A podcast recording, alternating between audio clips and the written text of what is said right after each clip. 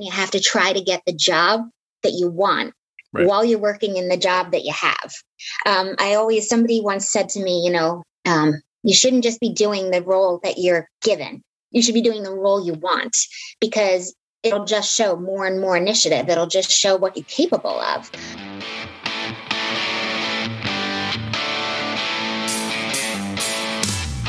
Hey, fellow marketers, welcome to another episode of the Marketing Careers Podcast presented by the marketinghelp.co, your number one resource for advancing and accelerating your marketing career. First, quick thanks to our premier sponsor, LinkedIn Learning. Listen, if you're looking to find the next marketing course, hard skills course, go to themarketinghelp.co forward slash LinkedIn Learning. All right, our guest today, great guest today, is Denise McNichol. And Denise is the director of marketing operations for Rite Aid. Yes, Rite Aid, you know the brand. Now, listen, this is not Denise's first time working for a big name brand. In her career, she's actually worked for a couple other large brands, uh, specifically Lenox China and the merchandising powerhouse QVC. Now, Denise is uniquely qualified to offer some great insights on how she was able to land marketing roles inside these large brands. Um, but the other interesting thing she shares is how she gained so much valuable experience by working in different roles inside of these companies. Uh, so she's going to sh- share some tips there. Now, there is value in finding the right challenges in that same company for multiple years. And Denise is going to share exactly how to do that. Now, after listening to this episode, I'm sure you're going to want to work with Denise. And the good news is she's actually hiring at Rite Aid and these are remote roles. So check the show notes for more information on how to connect with Denise and how to find those roles. So let's get into my conversation with the Director of Marketing Operations at Rite Aid, Denise McNichol. Hey, fellow marketers, welcome back to another episode of the Marketing Careers Podcast. I've got a great episode for you today and a great guest, Denise McNichol, Director of Marketing Ops from Rite Aid. Denise, welcome to the episode. Eric, thank you. So, um, as you know, Career Moments episode, and I just want to jump in because here are a couple things I recognize when looking at your LinkedIn profile. One, um, strong background and experience in retail, e-commerce, operations, and I guess my first question is: Is that is that was that planned? Is that a path you wanted to find when you graduated? Um, no. um, it was very just sort of serendipitous, and I actually think that's one of the the best things that could have ever happened in my career because um, it did give me a lot of flexibility of moving to different roles and taking on new responsibility. And, um, you know, it just, I think, helped me overall to be a better marketer. Got it. So, the first role you had in this space was with with the was it China manufacturer Lenox, right? Or Lenox, however they yes. however they go. Now, how did you end up getting that yeah. first role? How did you end up getting that first role? Because you know, it, it just was it something that was just available, or you wanted to work for that type of company? Yeah. So, um, you know, my career actually started before that too. So, right. So, I got out of college, and the first role I had, I worked for a B two B company. I was doing product marketing. Then I went to an like a environmental institutional marketing uh, company. Neither of those were for me. I just um, didn't i learned a lot but didn't necessarily feel passionate about it. Mm-hmm. so at the time uh, this was around like 2001 um, you know i had got re- recently kind of stepped back and said all right what do i want to do differently? And i wanted to to get into a company that was really had um, a strong history. So i saw this role for for lenox. And now if you go back 20 years or so you know dinnerware china that was like a big thing in people's lives. Um, yep. not not as much anymore. It's the the you know environment's changed and people's tastes have changed. But i was excited because i saw that it was really focused on merchandising and i i from all my previous experiences felt like that was the best kind of place for me to harness all the different pieces of marketing. So um, that's what excited me getting into a company with a really strong history. Um, you know, an opportunity to jump into to merchandising and and direct to consumer, and you know, just um, venture into something new that hopefully it could last a little bit longer than my prior roles. I wanted to stay somewhere for uh, for a duration. Sure, and and and I like how you realized in the first couple years after college. Here's what I don't want to do uh, you took the mm-hmm. job to take the job, and then you realize, nope, it's not going to be that. Let me focus on something else. Refocus your passions. Ended up at Lenox, but you were there for over nine years, or about nine years, I guess, right? So, something yeah. like something about the role and your your path sure. there from your first role to the last role you had. Tell us about that path in terms of how did you get promoted or how did you advance your your your place there? Sure. So when I joined the company, they were sort of riding a wave of really strong numbers, really strong, you know, success, and we were growing. And um, you know, I joined the company and started um, by supporting merchandising of the catalogs business, which was a significant piece of of their their revenue. So I got involved with that, and you know, I was lucky enough to have kind of entered where, like I said, riding this sort of wave of success where they started to expand more and more catalogs, and there was more opportunity then. So um, as I got versed in kind of all the methodology and the merchandising and, and the the specifics about it, um, you know, I, I, I was good at it. Mm-hmm. And, um, you know, I was given more opportunity as we had more to grow and more to do. And so gradually, um, you know, took on more responsibility and a, a, bigger piece of owning my own sort of production of catalogs from start to finish, concept to merchandising it and um, analytics, the whole piece to down to the, the very end.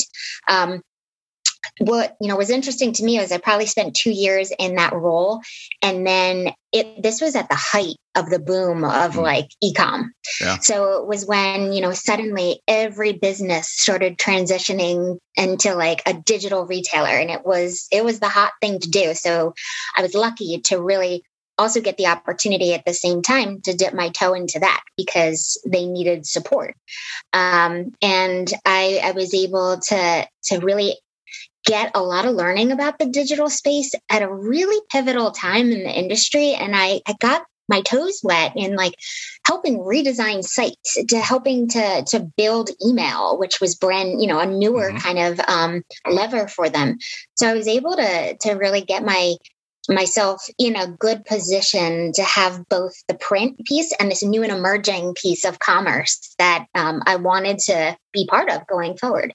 So my um, position grew. You know, we had a lot of changes, and I would be, um, you know, kind of remiss to say, as the company was changing i was changing and and the company did take a downturn and and a lot of you know we were re- right sizing the organization so by default i got a lot of responsibility tossed my way yeah. um, and i had uh, a yeah. lot of really pivotal leaders who were joining the company at that time who have gone on to some really great things and i'm proud to have kind of been under them because i learned so much so I guess, um, you know, just to sort of sum it up, it's, I started at a very entry level position um, where I wanted to learn.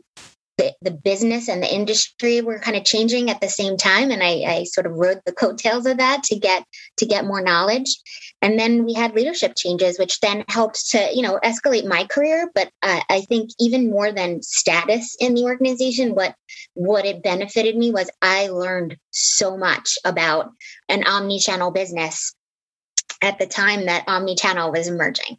So and that, that's a great summary of tackling a lot of things, either both that you did control, meaning ask for more responsibility, and things you didn't control, meaning by default, hey, Denise, are you busy? Can you take on this other responsibility? So for those listening that maybe want to take that path of, you know, promotion is in their is in their crosshairs. They want to get promoted at some point in the next couple years at their company since you did it, what what is the advice you would give to somebody who wants to get promoted? How do you ask for for more responsibility? I think it, it's a couple of things. Number one, I think you have to be direct and you have to be over, and you, you can't expect anyone to read your mind like, oh, she's ready or he's ready. Like, you have to tell people what you want and you have to find that right person in the organization to sort of get their ear. So, you know, I you, you, speak up and you, you have to have a voice because you're the only one who can. Um, you're your biggest advocate. So I would say have your have a voice of your own career. I think also, you know, just you have to just I, I I truthfully think you also have to own it and you have to try to get the job that you want right. while you're working in the job that you have. Um, I always somebody once said to me, you know, um, you shouldn't just be doing the role that you're given you should be doing the role you want because it'll just show more and more initiative. It'll just show what you're capable of. Um, so that would be the advice. Don't just sit on your laurels and wait for it to come to you. You you got to step out and take it, take ownership of it, and and really eh, eh, put yourself out there and show your your potential um, versus just expecting somebody to to discover you. I guess exactly. I love it, and and I think unfortunately a lot of marketers walk into these positions resting on their their accomplishments that got them the job. And then they kind of coast thinking that that's going to get them the promotion. And then there's the hard worker the person who's sure. looking to get things done that gets that gets uh, promoted before them. So were you, were you managing a team of people at your time at lenox uh, yeah, I had a very small team. I had two. Towards the end of my nine years there, I, I did have um, some direct reports, but it was it was small. Um, it was one or two, and we had interns, so that was great. You know, to really um, to to have some new eyeballs on the business and get their insight. But yeah, it was relatively small staff. And and since that was your first time becoming a manager of people, I guess my question there would be. Uh, what was the biggest learning from that? Because again, for all of us that have been there, we all have that moment of yeah. like, oh crap, what I got to do? I got to have to do what now? Uh, what are your reflections when it comes yeah. to that first time you're managing people? What's a tip you could give somebody? You know, I, I would say be clear. Really, I learned a lot at that time. I, like you said, never managed people before. And I was also, you know, very early point of my career. So I was managing people who had more experience than I in some other areas and had more tenure just working.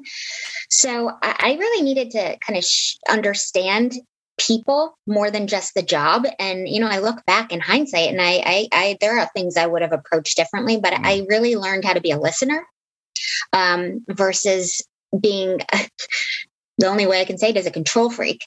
Um, you know, it was it was really hard to let go Sure. And I had to, I felt such this ownership of, of things as, as having done and been in the weeds before. So the big shift was, okay, let other people own things. Let them have responsibility.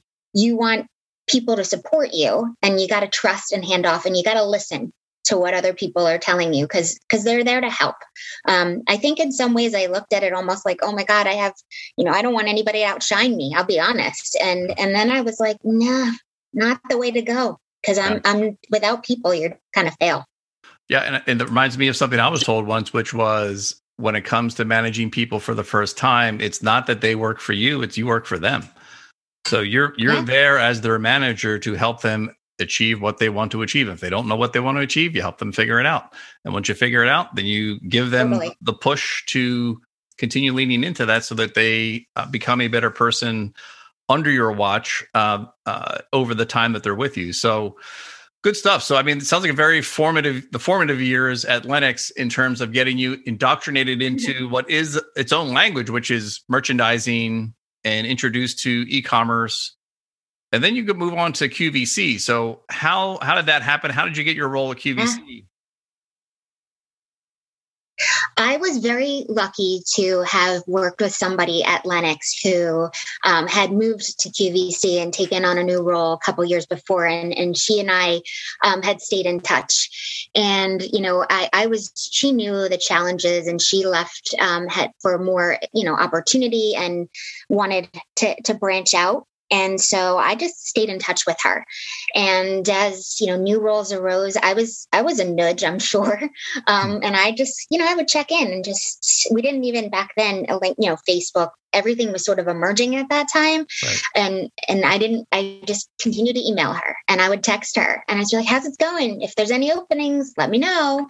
Um, and there were a couple times it wasn't, I didn't make it on the first shot. I'll put it this way. I got, she helped me get in the door for a number, uh, a couple of different interviews. I started trying to get into merchandising. Right. Um, and, you know, there was a, QVC is a merchandising machine. Um, so I, I hadn't, didn't have the scope that they were looking for of, of, or the size of experience that they were looking for. So I just kept going another position came up. It was again, it was for a catalog opportunity with a, an internal magazine that didn't pan out.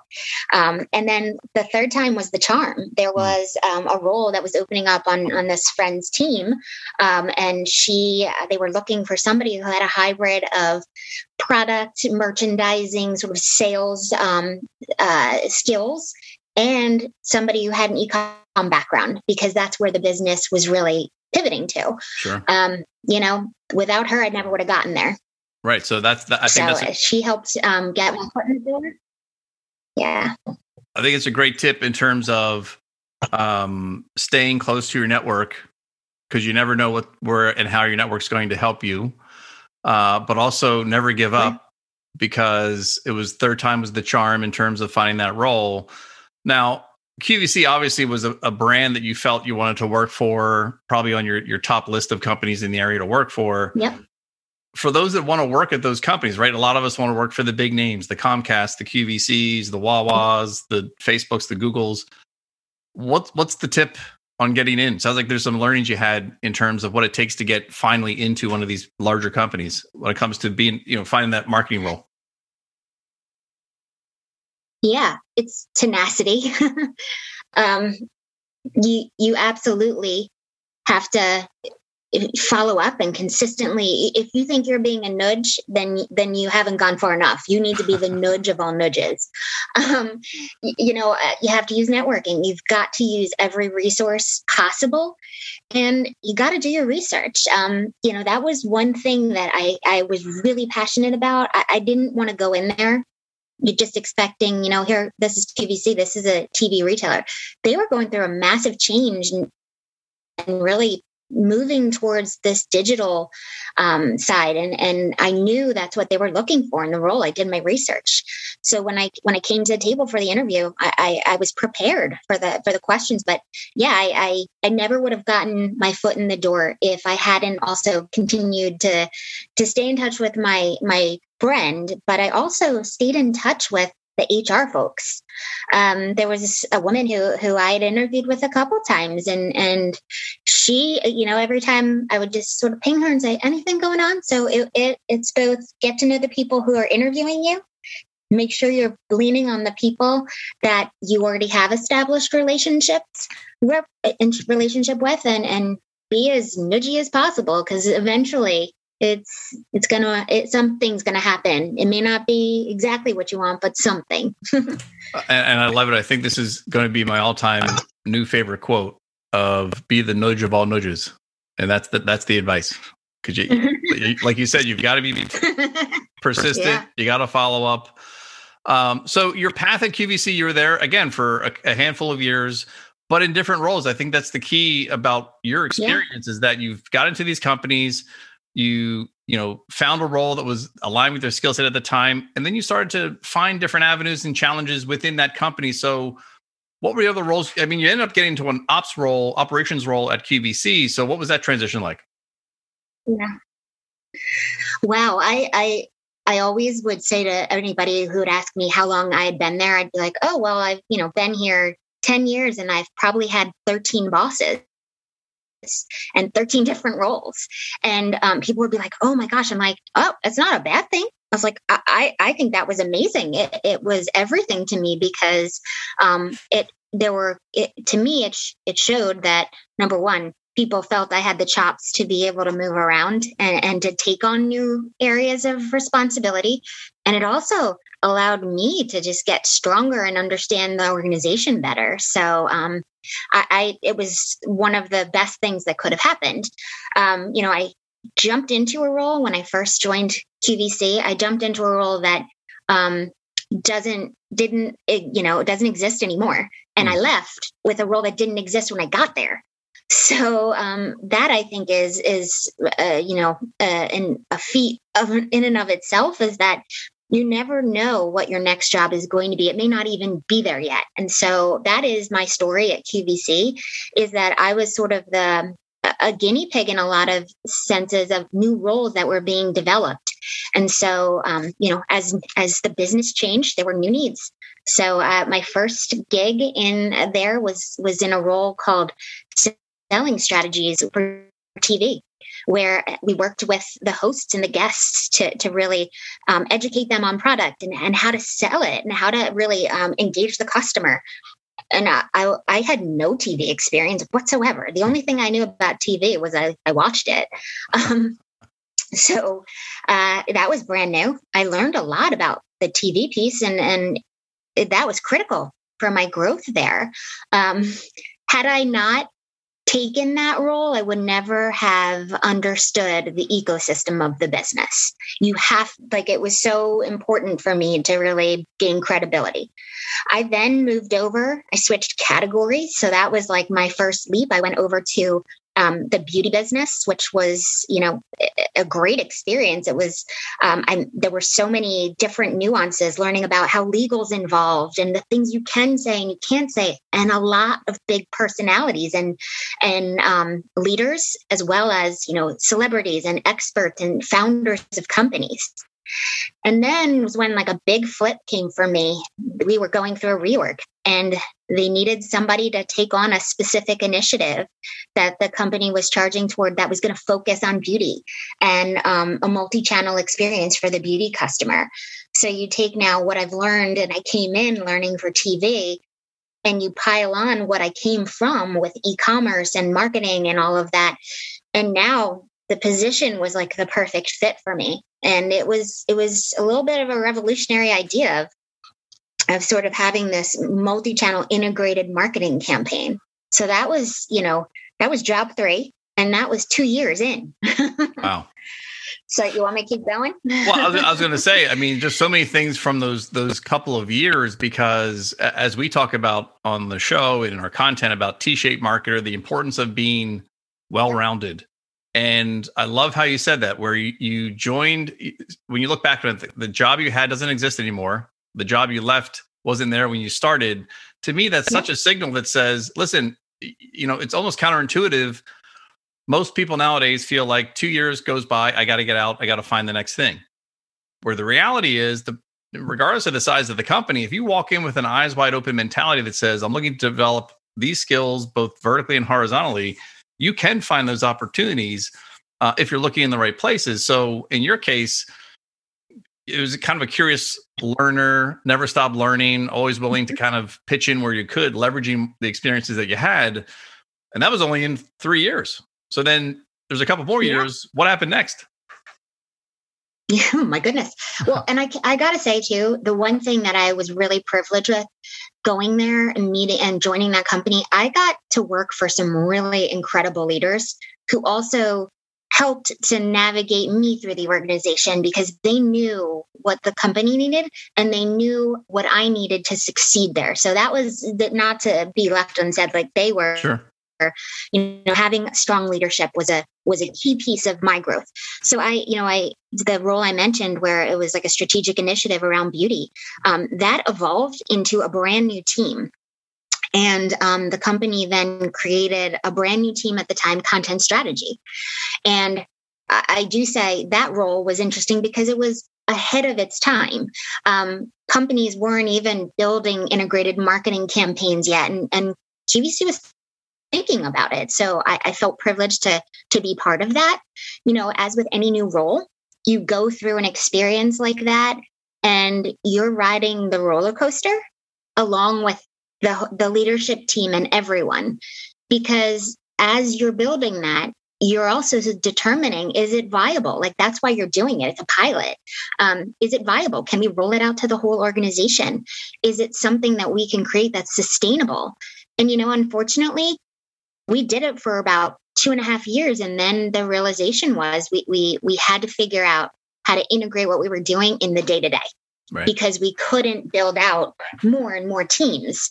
Um, so you know that was it was a high and a low. Um, i felt like i learned a lot and got my again i was it, it, was at the height of kind of when digital marketing was also taken off um, i had my uh, had the opportunity to really start to get involved at a very granular level before it became full blown um, so i left that role in content strategy and, and again yet another um, reorganization within the company and and then i went to digital programming. So um, it, it sounds a lot sexier than it is, but it was um, I was handling building the marketing calendars uh, for the homepage and for our apps and and had a you know there was a lot of resources dedicated to that based on who our customer is. Um, at QVC, it was a high retention brand, and, and customers were coming back um, frequently. So it was a big job and had a lot of eyeballs on it. Um, it's the front door of the company. Mm-hmm. Um, so I learned a lot there. And if anything, that's a side note, the number one job that helped me to understand what I'm doing now and to know what to avoid. Um, there were a lot of learnings from that. So I did that for about two and a half years and then um, had the, we, we had some new leadership within e-commerce and digital, like I said, digital marketing was evolving.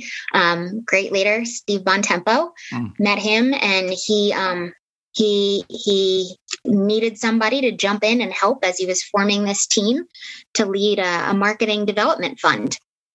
Um, it was something, you know, a vendor uh, platform that vendors could um, contribute to for additional marketing support. And he needed somebody to head that up. So I, I took that on. And at the same time, he was building an influencer marketing team that was brand new. And I was lucky enough to lead that. And it is probably one of the most successful things I can ever say I was part of. Um, it, it, was a down and dirty team of two. Um, then we added a third person. It's probably the biggest, one of the biggest acquisition channels at, at QVC and HSN right now. Um, that was, I, I, have lost count. How many jobs was that? I think it might be six at that point. So that gets me to kind of my uh, last two years at QVC, and and you know also at that time QVC and HSN joined a merger, mm-hmm. so I was suddenly now dealing with two companies. So now double the responsibility, more people, um, and and then my last role that kind of got me through QVC um, was launching digital ad operations um, in conjunction with continuing to lead um, the marketing development fund piece.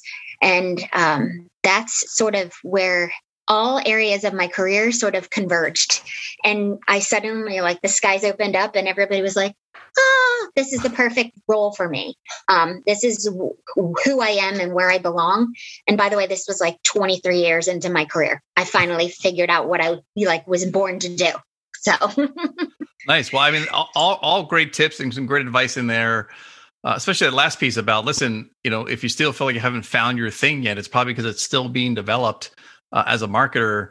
Um, yep. you haven't found your stride yet. So the merger happens, like you said, more responsibilities, another company, integrating people.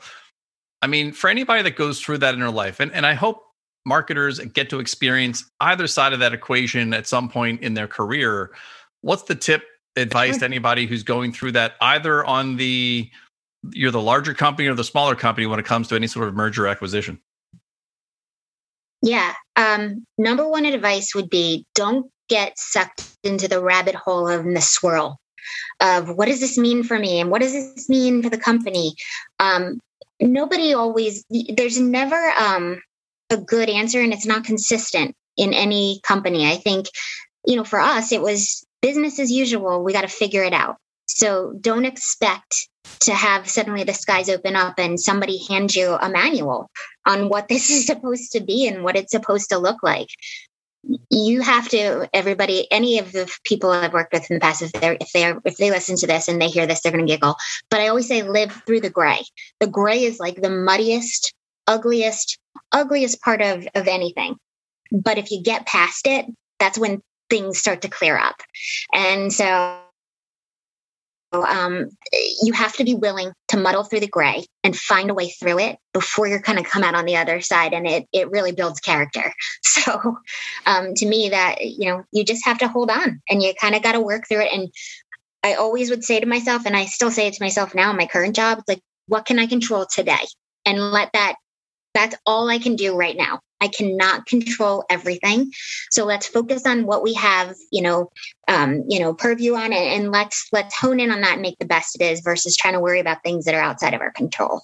Great, great advice. And I remember telling myself that same thing in uh, mergers and acquisitions I've been through in the past because you start to get caught up in the, well, wait, what about this? What about this? What about this? Where there is no answer, and being okay and having to yeah. operate with no answer, yet focusing on what you can control uh, so again, QVC sounds like uh, just a huge opportunity for all the things that you mentioned in terms of the number of jobs, the number of uh, yeah. management exposures you had in terms of learning from from uh, a host of individuals. So then you move on to your current role, and off you are yeah. now to Rite Aid in a marketing ops position. So again, like you said, you realize, hey, wait a minute, marketing operations is kind of the best of when it comes to the skills and experience that I have. So how did you get into Rite Aid? And tell us a little bit about the role that you're doing, and and we'll get into this after the break. But um, just give a, a, a you've only been there a couple of months. So how'd you get the role, and what are you doing there now? Sure. So, um, you know, I I had been at QVC for, um, for about 10 and a half years and, and I was ready to take the next leap in my career. And I would be remiss if I didn't say, like, I really wanted to, to be able to take on more responsibility. So that was a huge thing for me. I was ready to take a next step. And I felt like in order to do that, I needed to go somewhere else. And I needed to sort of get more uh, be immersed in maybe a different business model too. And i really also wanted to get into healthcare and i didn't want to go so far that um, I, I didn't feel like a little bit of a safety net with retail. So I what better than a, a drugstore and a pharmacy and like front end merchandising. So best the best hybrid I could have found. Um, so uh, yeah, found the role online and and I applied and I actually when I applied I was kind of like oh, I don't know if I want to do this. And I said I kind of left it out there. I'm like, you know what? let you know nature take its course. If, if it's meant to be, it's meant to be. And I got a call, and the rest is kind of history um, you know, it was it was exciting. I, I was psyched because I felt like it was a really incredible interview process. I went through a case study. I went through all this stuff, and I really, at the end of it, felt they know what I'm about and they still want me. So that's yeah. awesome. Um, nice. So I joined the company and my role, you know, marketing operations, again, it's like this massive amoeba a, it's a new thing that doesn't really have structure yet because wherever you go it can be different.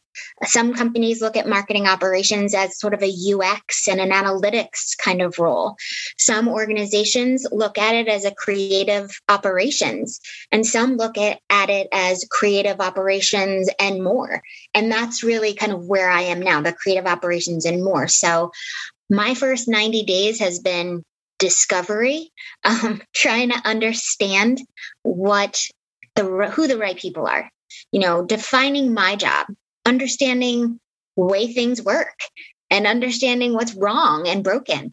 And um, you know, I we joke with my 90 days there i'm like i feel like i've been there seven years and most of it's been drinking from a fire hydrant um, but it's been it's been intense but i do feel like and it's sometimes hard to see you're making improvements or changes as quickly as you want to but um, I, I, do think it was the right choice for me. And um, you know the role is is ever evolving. So if i talk to you in three months from now it will probably be different. Um, and that i think is important to to always be comfortable in because the way i look at it is if you're standing still you're you're not moving and we have to be moving as a retail organization. If we aren't changing and if there isn't chaos, then there's something wrong. Mm, um, so, so yeah, the, the first uh, the first 90 days have been intense, but um, good learning experience, and I'm excited for more because it's it's continuing to change. And and how important was it that, uh, or I should say, what from your managing of a team did you carry through into this role from the the prior two roles? Uh, so that's a great question. So I, from managing a team, again, it comes back to what I learned out the gate. It's about listening, and it's about kind of hearing everyone because everyone's got a different goal they have in mind for themselves, and some people don't really know what their goal is. And then, you know, you you have to just kind of hear where people are coming from, observe and listen, and take a lot in before you make your own assumptions. And um, that's really what i brought into the role is just kind of trying to hear everybody's side because i'm not the expert. I need to lean on the folks that have been there to help guide where i go because they have lived it and they know where the opportunities are. So it's my guess my first 90 days of leadership there has been a lot of intake and discovery and, and listening to understand where we need to be to be operationally effective right got it nice Uh, so we're going to dig into that a little bit more after the break. But uh, career path, in summary, looks like again when I think about your path, and now that I know a little bit more detail, uh, more than I knew before, seems like an ama- amazing journey where the experiences always presented themselves again, both directly and indirectly. But to be a, almost like a learning sponge in every position you've had has has served you well because look, it, pos- it positioned you to have this epiphany of, wait a minute, I'm a I'm a marketing ops uh, expert. I know all I need to know when it comes to dealing not just marketing operations, but within the context of retail and e-commerce. So you're creating this, you know, expert level master class of information uh, over your time in, in these positions. Plus, I love the fact that you've been at two companies or three companies, excuse me, two companies for almost 10 years each, which goes against, yeah. I think, the common uh, mindset with all, probably a lot of people you've worked with and, and have hired have all embraced yeah. the in and out 18 months to 24 months and then I'm on to my next thing. But doesn't have to be that way. Doesn't have to mm-hmm. be that way. Cool. Yeah, absolutely so, not. Uh, good stuff on the path. And we're going to take a quick break, come back with digging into day in the life. This episode of the Marketing Careers Podcast is sponsored by Ahrefs Webmaster Tools. Now, as marketers, we know that knowledge is power when it comes to finding ways to, to grow your business. And every marketer has their favorite tool to get that intelligence, to get the insight, but often comes with that hefty uh, or confusing pricing model. Now, if you're a marketer, you've heard of the tool, the SEO tool Ahrefs, right? But you, did you know that they now offer access to their main site research products for free? All you need to do is go to ahrefs.com slash AWT. And you can access all the power of their site audit and site explorer tools for nothing, for free. So uh, there's even a great walkthrough video when you get there. I'll walk you through and tell you how to get started in, in minutes. Now, listen, this tool goes way beyond what you can get in Google Search Console, and you're unlocking insights for your site that will help you be successful, be more competitive.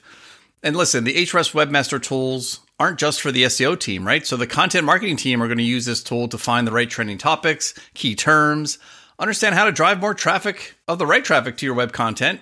Social media teams can identify which content is actually getting the most earned media and engagement. So, hey, the marketing manager, right? It's time to empower your teams. Let them start making more strategic decisions with Ahrefs for free.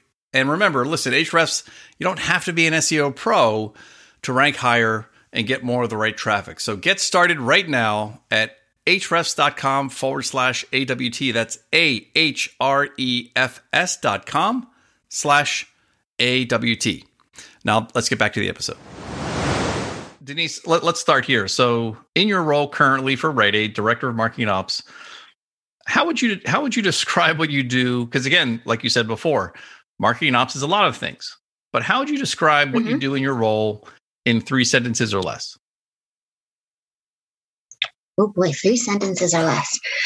Um, I I develop process and redevelop process and redevelop process again. So that would be my first sentence. um, my, you know, uh, I am working cross functionally to understand the needs of the business and what we need to create as a marketing ops organization to sustain the pace that we're at now. So I would say that's that's my second observation. Mm-hmm. And my third is I am an octopus and I have eight arms. And at all times, I have my eight arms on something else. So every day's a little bit different, and it's it's it's very um, much all hands on deck and picking up a lot of pieces with eight different arms every day. I love it. And in those three sentences, I have a great picture of what it is that you're doing. Um, you know, having worked with marketing ops before, and I think our audience has a good uh, picture of that too. But um, you know, you, you, you hit a couple things: cross functional, uh, multitasking. And what's interesting is a lot of our members have recently, recently, I, I think, just from from my conversations, where there are marketers that can't figure out what they want to do, and the reality is they're probably going to be good at marketing ops. Why? Because they love the challenge. Uh, they may not have picked up any mm-hmm. specific deep skill, not that they don't want to, but they enjoy mostly the multitasking and working cross functionally and definitely working with other individuals. And like you said, uh, different personalities, whether big or small. Uh, right. So for those listening, where you're saying like, wait a minute, marketing ops might be a path for me. Yes, you know lean into that uh, because chances are you have the skills necessary to get in and contribute immediately. Uh, and, and, and mm-hmm. we'll talk more about kind of what goes into that day to day there. But you know that just struck me as something just to underscore is that you probably are a good marketing ops candidate if you're listening, saying to yourself, "Wait a minute, I could do that." Yes. So look at that as a as a potential yeah. path. Um, so I know when it comes to day in the life, especially in marketing, no day is the same, no week is the same. In some cases, no month is the same. And yeah. Like you said before, you're in the intersection between healthcare and retail and e-commerce, where it's almost like a new language that one has to learn. Yeah. But if you had to generalize the tasks that you do in a given week, uh, and again, be specific because again, our listeners operate in some of these environments already. What is it that you do cross functionally, let's say, in a given week? Sure.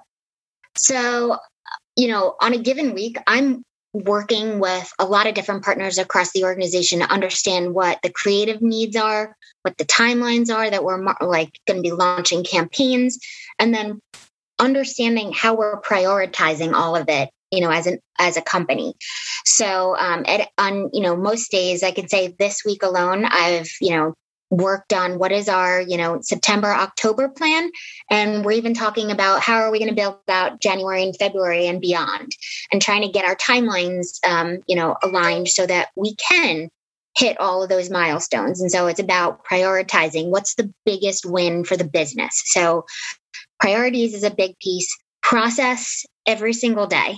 There you know marketing ops is a relatively new concept in a lot of businesses because a lot of co- companies are saying there are pieces that we need to build a foundation internally before we can even hand off to our agency partners or or to align with a creative organization.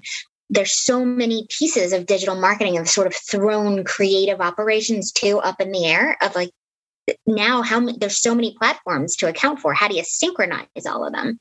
So i spend a lot of my day like i said in my my one sentence i build process then i rebuild it and I rebuild it again. And I probably rebuild it a fourth time during the week. And I have to constantly remind myself that that's okay. Um, some would probably beg to differ and say, just have the process done and it should be baked. But honestly, it can't because the other piece of what I'm doing is working across the entire organization and intaking everybody's needs.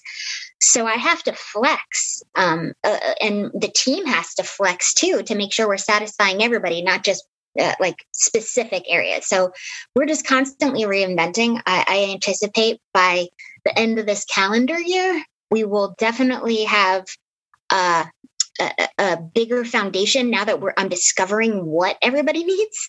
So um, it, it, it's it's constantly evolving. So constantly changing process, prioritization, and you know I think the other piece I would say is we have a a, a new brand um, sort of ethos that has been out for about a year for Rite Aid, and um, it's just the beginning for us.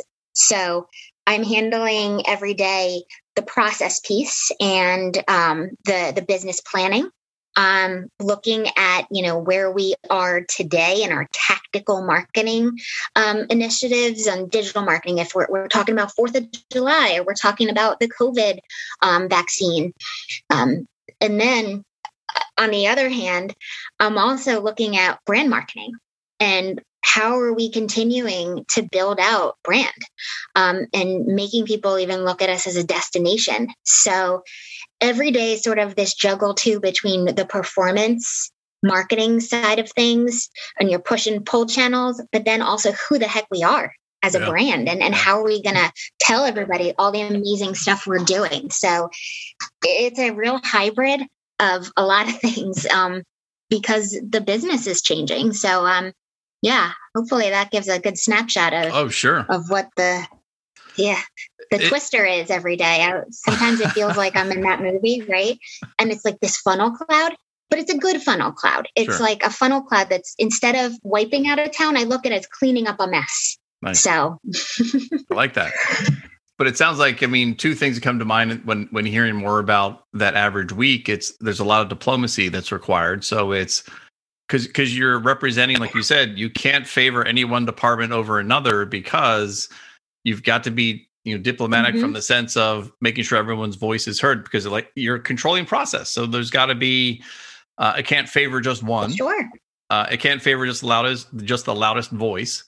Um, but then project management also sounds like is that something that rolls up is that is that what your team is doing as yes. well? Project manager? Okay project management for the, the marketing kind of priorities and and um, much of right now we are a lean team right now. Um, you know, the, this is a brand new role and brand new um, kind of uh, little part of the organization. So we're we're very small but mighty, and um, have our project management mostly focused on the creative operations piece of it um, and the prior the business prioritization. But um, yeah, it's it's it's a lot of diplomacy. It's a lot of project management, and it's a it's a lot of hearing a lot of different voices and uh, perception or let's say point of view on whose is more important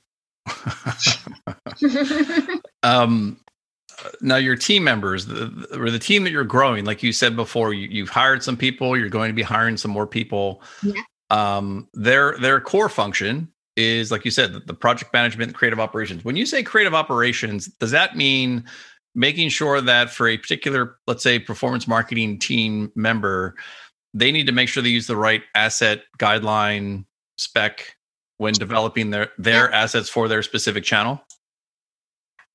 Yeah it's a lot of also um, i would say it, it, even starts at a more granular level of writing what is the brief mm. what are we saying we're trying to accomplish and really getting at the genesis of that of like that's the start of everything and then we have guidelines and we have um, you know specs and and templates and and all kinds of guides about what the creative looks like.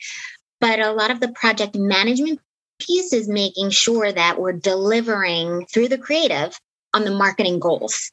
Um, you know, is this asset that we're creating for, um, you know, a, a COVID campaign? Are we communicating effectively through that content?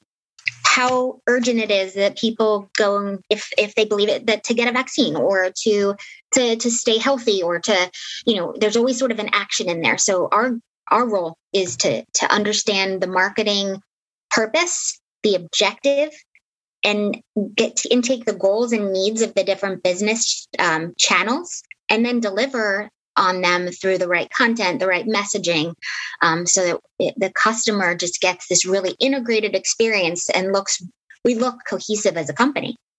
And when you describe it like that, I can tell you right now, there's people in the audience that are saying, "Oh my gosh, that makes complete sense because I know a ton of brands that don't have that, or it appears that they don't yeah. have that because it's multiple logos, multiple messages. Now there's a there's a way to do it, but some brands just don't get that. But again, for organizations like a Rite Aid or like a company uh, at that size that has all those different tentacles of messaging, absolutely you want to have yeah. some sort of operations control. Um, so I want to dig into yeah. the fact that you're you're you're fresh, you know, almost outside of your, your or outside of your 90 day window, but digging deeper into your first 90 days. Again, we talk about we talk about that within our content with our community about how impactful and how critical those first 90 days are because of uh, no matter who you are, no matter what marketing role you're stepping into, you have you know really 90 days because a lot of times you're hired and that's your probationary period, depending on your level. Mm-hmm. But you have 90 days to really figure things out.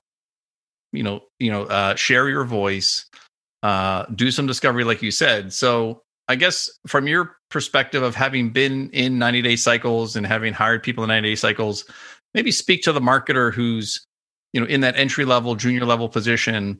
What do they need to know about that is most critical to operate in a 90 day window the first 90 days of a role? Yeah. Um, you know I, I think the most important things that you need to understand and what i tried to get myself grounded on is what is the company trying to achieve? So regardless of what we're being asked for um, in our specific role what ultimately is the is the the goal of the company? And you know if and if you have that i, I kind of always have that in the back of my head and i encourage people to to spend time learning about the brand and, and do their research. Um, because if you understand where we're headed you can use that as the lens you put everything else through. And to, to sort of know from a Rite Aid perspective we're about creating this um, new concept of traditional and alternative health kind of coming together versus your traditional drugstore. It's like everything you need in one place and um, you know it, it, doesn't it's it's it, it can be the the great stuff that you want um, like a you know doritos you're going to come in you might get your doritos and, and a candy bar but by the way you know right next to it or right down in the other aisle there's this amazing new you know protein chip that we might be able to offer you. And you know um, this this amazing uh, you know holistic kind of candy that we're, we're that's brand new and being introduced. So to me it's like know who your customer is know what the company's ultimate you know perspective is on who they want to be and it, it kind of helps you get where you're going. So my my advice is just sit down do your research learn you will probably get a million things thrown at you. But I think if you have a foundation to understand what we're trying to achieve, it'll take you further than you probably think it would. And and that's a great mindset to embrace kind of getting into it. Now, what's the most impactful action somebody can take in their first 90 days? What's the the thing that lets somebody know, hey, this person really is in it to win it and they're showing that in the first 90 days? Get to know your counterparts. Understand them, reach out. I, I, always encourage people to do a lot of onboarding. And while it might be a pain on calendars and it might feel slow, do a lot of onboarding because, eh, especially, I will say, you know, Rite Aid has gone to a virtual corporate um, world. So I'm, you know, not going to have the luxury, nor do a lot of people from, you know, being in a pandemic and working from home to meet everybody the way I would in the past, right? You know, I would, you'd walk down the hall and you'd meet somebody new or you'd get introduced to somebody on your first day. You're going to have to sort of be your own guide. So get to know the people you're working with, understand how they tick, um, and understand how to communicate with them. Because what I find more than anything is you can be amazing at your job. You can be the smartest person in the room. But if you can't communicate effectively, then it, it's just you're you're you're losing the battle. So i encourage people to spend a lot of time getting to know how their counterparts work and what's the best way to function as a team. Right. And i've seen long lasting friendships start from somebody really getting outside their comfort zone in those first 90 days to not not not be a friend with someone in the marketing department. No marketers join and they become friends with someone in engineering or someone in product or someone in hr um, yeah. just because they went outside of their comfort zone and didn't realize the power and the impact of of you know kind of uh, proactively looking to learn more about other people you'd be working with. Good, good advice. Yeah. So, Another thing I would say to not to sorry, I didn't mean to cut you off is um, ask questions. I always, uh, I'm that person who you hated, probably would have hated me in school. And, and I know we have friends in common. They'll probably tell you this is the most annoying quality um, that I have is I ask a lot of questions and you got to be okay with asking the tough questions because I always say 90% of the people, 95% of the people, if not more in the room, don't know the answer. You're helping everyone. I ask a lot of questions that probably people go, Is this chick crazy? Um, but but um, be honest. I'm I'm I'm coming off vulnerable. Um, I'm recognizing that I don't know everything, and I'm encouraging everybody to help me learn. Um, and so, ask as many questions as possible because you're also challenging years of of things people have just done versus do we need to do them anymore? And it's especially in a, a operations role that's critical because you're going to uncover a lot of things that are going to make that you're going to you're going to challenge. Is that sort of legacy thinking? Is that things that we can't be doing anymore? Is a better way to do it? So ask lots of questions. Right. I remember i hired somebody and on his first day i said hey anything else i can do for you? And he apologized saying listen just to let you know i'm going to I'm going to be acting like a three year old for the next couple of weeks. And I said, What do you mean by that? He said, I'm just going to be asking why to everything that you and other people tell me uh, just so I can best understand where I can provide some impact. So I, I 100% agree because it it's all those things. Plus, it's hey, look, this person's actually being thorough. Um, which leads by my next yeah. question. Leads to my next question, which is when it comes to asking questions. Listen, I've been turned down for mm-hmm. roles because I was told I asked too many questions in an interview. So let's go to the interview prospect here because uh, you're someone who's been ex- exposed to the interview process for marketing positions a ton through your career. So I definitely want to hear your tips and advice because um, there's just so many things I think flawed with the the marketing interview process. So let's yeah. ask some experts on for those that are preparing for interviews coming up or thinking about getting uh, looking for that job. Top three tips or, or top tips that you want every marketer if you could if you could um, if you had a magic power where every marketing person who interviewed for a marketing role would do this in the interview, what would that be? Yeah, I would um, make sure you come to the interview and know your audience, and I would know the company. Um, the last thing that I want is to ever interview somebody who hasn't done their in, in research about um, the business and what they're potentially trying to come into. Um, that's that's that's definitely a, a showstopper for me if somebody doesn't take the time to to really understand the environment and, and where you, the business has been and where it's headed. So that's that would be one. Um, second would be I always really respond to to um, vulnerability and people asking or being willing to share experiences where something kind of stunk. Um, I have a lot of them. And I think that also helped to give me a perspective that not everything's going to be a, a, home run. I mean, this is so elementary, but like, mm. you know, we have to be willing in marketing to take a risk. And you're going to learn something every time, as silly and Pollyanna as that might sound.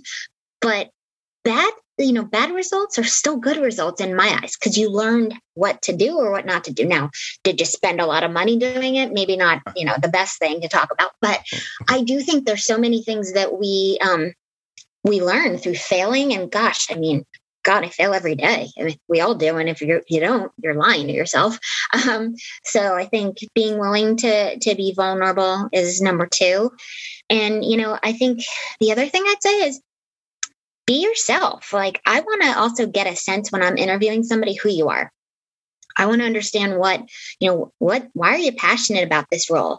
You know, be honest with me if you don't know that this is the, that, that you are not 100% sure where you want to be in your career, because I think everybody is like that. And so if you're oh, have an open mind going into it, um, it, it, to me it shows that you are definitely a candidate who's willing to sort of be molded too right um, again a, a, really great leader i had once said and he probably is listening to this too um, he said that he'd rather have people who are hard workers than the smartest people in the room and I will 100%, I am not the smartest person in the room. I will never tell you I'm the smartest, but I will be the hardest worker you can imagine I'll always do my best and I will learn as I go. So I, I, love people who are willing to sort of be honest about where they are and where they they're not sure they want to be and that they're they're ready for kind of you know whatever adventure you're going to throw their way. And it, to me that that just is great leader of self to know you don't know what you don't know. Exactly so so true in terms of hiring hard workers. And, and i think that's where a lot of marketers get get lost is they think they have to be the expert no matter what the level of the role is. Thus it keeps them from being vulnerable. And they they probably missed their mm-hmm. shot and they they probably over prepared if that's even possible and over you know uh, i guess got in their own head and caused themselves to not show who they are. Um now when it comes to the uh interviewing what, if you can remember, of all the interviews that you've been in as the hiring manager or part of the hiring process, mm-hmm. the best question that you were asked? Now, maybe it's not common, but maybe the one that maybe you know you were taken aback by, but we're like, huh, that's actually a pretty good question. Does anyone jump out to you as yeah. the best question asked? Yeah, and I've stolen it a hundred times over, and I use it every time I interview anybody. um, I always ask, "What is your favorite brand and why. Um, it was asked of me, this was years ago. And when the question was posed to me, I, I was kind of like, oh boy, I don't know. I don't know what the answer is. My, do I have to answer something? Like, do I have to say it's this brand that I'm interviewing for? Like, what am I supposed to say? And the really what I later on after I got hired for the position, I, I asked, um, you know, why did you ask that question? It said, you know, number one, it helps, it makes me understand if you can think on your feet, and it also makes me understand what kind of marketer you might be, because you come to the table with a point of view on on what makes something tick for you, right? And that's truly like uh, my number one. I'll always tell people like I, I love the brand Athleta and I love it because I embody it and I, I feel like it gives me a feeling that I'm powerful. So, like, if you're getting something like that and you can articulate it to me, means that you understand what that company's trying to deliver their promise on and you can easily kind of um, do anything in marketing and and some of the answers i've gotten have not gotten to the have have not hit the nail on the head right. you know i i i like their website I, I, I, they're cheap. Like th- those are not the things I'm looking for. I'm looking for what is the, what are you taking away from that brand? It makes you want to come back. And there right. has to be some sort of selling proposition they're putting in front of you. And that to me is like quintessentially like the marketer in you comes out when you answer that question.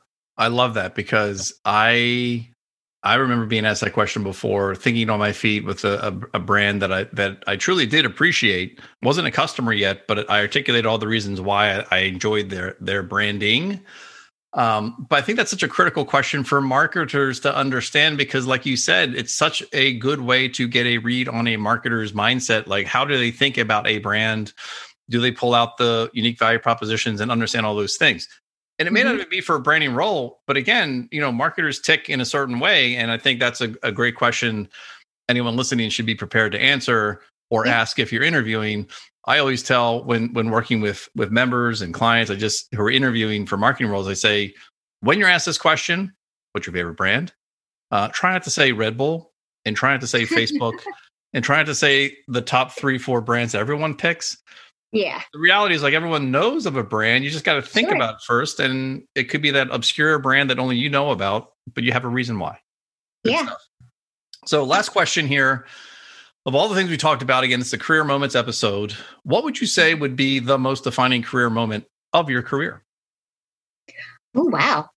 See, I'm going to have to think on my feet for that one. um, the most defining moment of my career was gosh, it, honestly, it was the day that I walked into QVC and I learned that I didn't know as much as I thought I did about marketing. And it was a very humbling, humbling experience. I also I, I, I worried, will I survive here?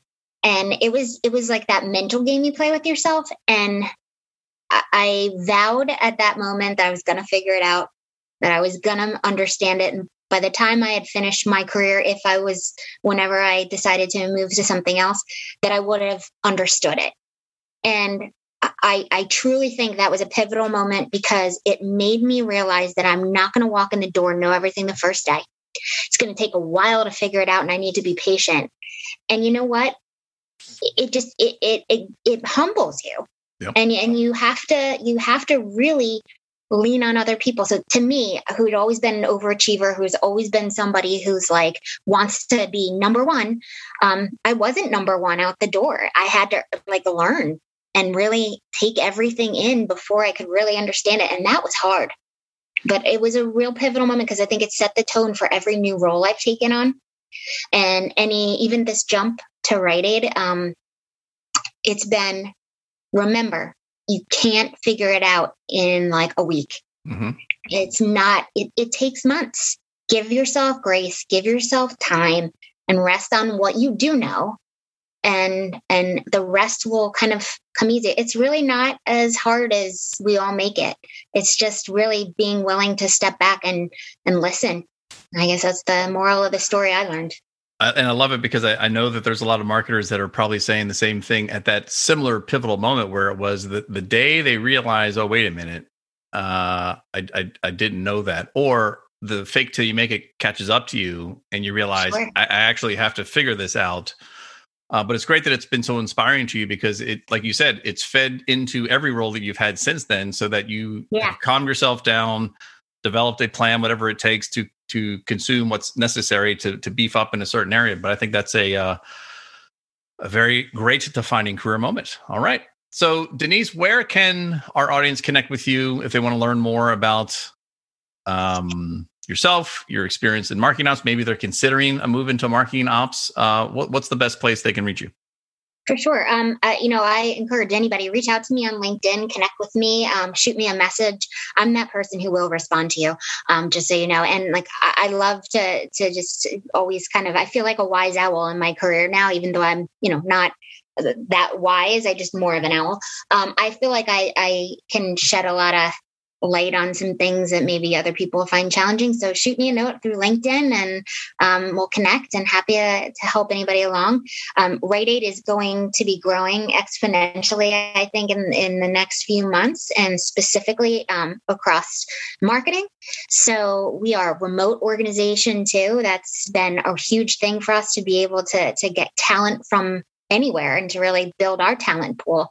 So um, I encourage people if, if you think marketing ops might be for you or you just don't even know what you want to do, um, feel free to reach out because I was in the same place and took a long time, but I'm willing to, to lend an ear and, and some advice to anybody who wants to listen. Awesome. I, I love that. So we're definitely going to share links in the show notes. And I don't know about you listening, those listening, but I heard uh, potential marketing role available with a company with the, the size of Rite Aid and the brand of Rite Aid with the transformation going on at Rite Aid that's remote. Interesting. So I think Denise is someone you definitely want to connect with if all those things align with what you've lined up for the next step in your marketing career. So Denise, I really appreciate it. Great insights. Again, love digging into uh, your background. A lot of good things to take away. Uh, appreciate your time and uh, best of luck at Rite Aid. Thank you. It was great. I appreciate it, Eric. All right. A big thanks to Denise for joining the podcast today. Listen, I think there's a couple of you out there that actually are interested in a marketing ops role at this point. Good stuff there. Now, a couple takeaways I heard from Denise's interview here. Listen, you want that dream job? Be the nudge of all nudges, as we heard Denise say. Uh, stay in touch with those HR folks. Stay in touch with your contacts at those companies. You never know when there's an opportunity that's going to open up. Interviewing tips prepare by knowing the company, knowing your interview audience and knowing the company's audience. Uh, good ways to get directed on how to prepare for that. Best question to ask or to be prepared to be asked for a marketing role. What is your favorite brand and why? And uh, you don't want to use Red Bull or Facebook there. First 90 days in your role. Meet with a ton of people, meet with a lot of your um, coworkers in different roles in different departments, and ask a lot of thoughtful questions. Uh, that's a good way to get to know folks. Now, you want to get promoted. We heard Denise say, be your own advocate, be direct. You got to ask. Otherwise, uh, no one's going to look out for you there. All good stuff to consider there with Denise. Now, if you have questions about the next steps in your marketing career, you email us at connect at themarketinghelp.co. We'd love to help you out. Love the questions that are coming in. Keep them coming. Now, until the next episode, this is your host, Eric Harbison, reminding you what can you do today to advance your marketing career?